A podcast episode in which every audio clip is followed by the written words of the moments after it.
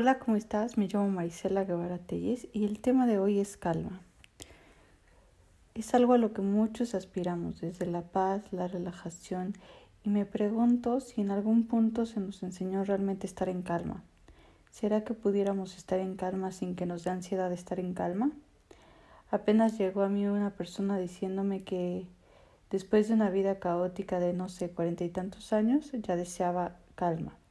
Es un bonito deseo, pero ¿somos capaces de estar en calma? Lo real es que nos han vendido como un cierto concepto de, de calma, desde el vernos a nosotros mismos sentados sin hacer nada. Y para mí la calma puede ser mucho más profunda. Podemos estar en calma en un escenario lleno de caos, de movimiento, de gritos. Es una sensación mucho más profunda. Pensaba en dos escenarios. Uno es en el que estoy realmente agotada y llego a mi cama y digo voy a estar en calma. Y justo en ese momento me busco cosas en que pensar, en pendientes que tengo, en cosas que tengo que hacer, en qué debería estar haciendo justo en ese momento. Y justo ahí me veo desaprovechando mi tiempo de calma. Y me imaginé otro escenario en el que estoy realmente cansada y me siento y me pongo a jugar con mi hijo disfrutando el momento, sintiendo ese cansancio y simplemente siendo feliz y agradecida por lo que está en ese momento, por esa oportunidad. Sin duda creo que la calma requiere un entrenamiento y mucha, mucha conciencia del estar aquí y ahora, el estar presente, el desapegarnos de que esa idea de que la calma va a llegar por sí sola o que la calma no se tiene que trabajar.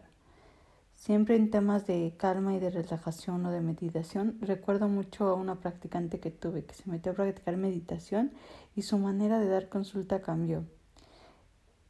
Eso es algo tangible que yo puedo ver. Sin embargo, creo que su vida cambió porque esto se te mete y se te arraiga en tu manera de percibir el mundo, el poder de darle calma a tu mente, a tus emociones, a respetarlas, a dejarlas simplemente que estén, el tratar de dejar de controlarlas. No es callarlas, es poder convivir con ellas y dejar que emerjan, dejar que surjan. Lo cierto en esto es que hay una hormona involucrada en la calma, que es la oxitocina. Es conocida también como la hormona de la humanidad. Es ella quien nos conecta a los demás. Sirve para dar afecto, para reproducirnos, para generar placer durante los orgasmos, es la que sirve durante la lactancia, es decir, es como el amor en, todos sus, en todas sus formas y matices. Es ella quien, quien induce el parto. Se podría llamar también la hormona de la vida. Es una hormona que nosotros mismos producimos en el hipotálamo y que se secreta en la hipófisis.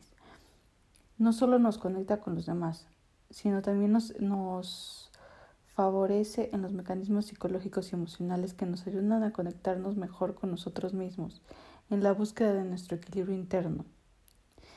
Esta sustancia química forma gran parte de las conductas prosociales, tales como la empatía, la confianza, la amistad, la generosidad, el altruismo.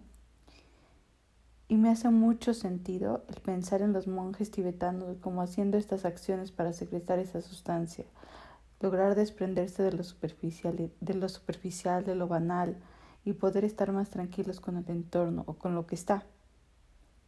Cuando estamos enamorados o sentimos esa pasión intensa, eh, también la oxitocina actúa como gran desinhibidor. Los científicos dicen que lo que provoca esta hormona en nuestros circuitos neuronales es similar a lo que provoca el alcohol.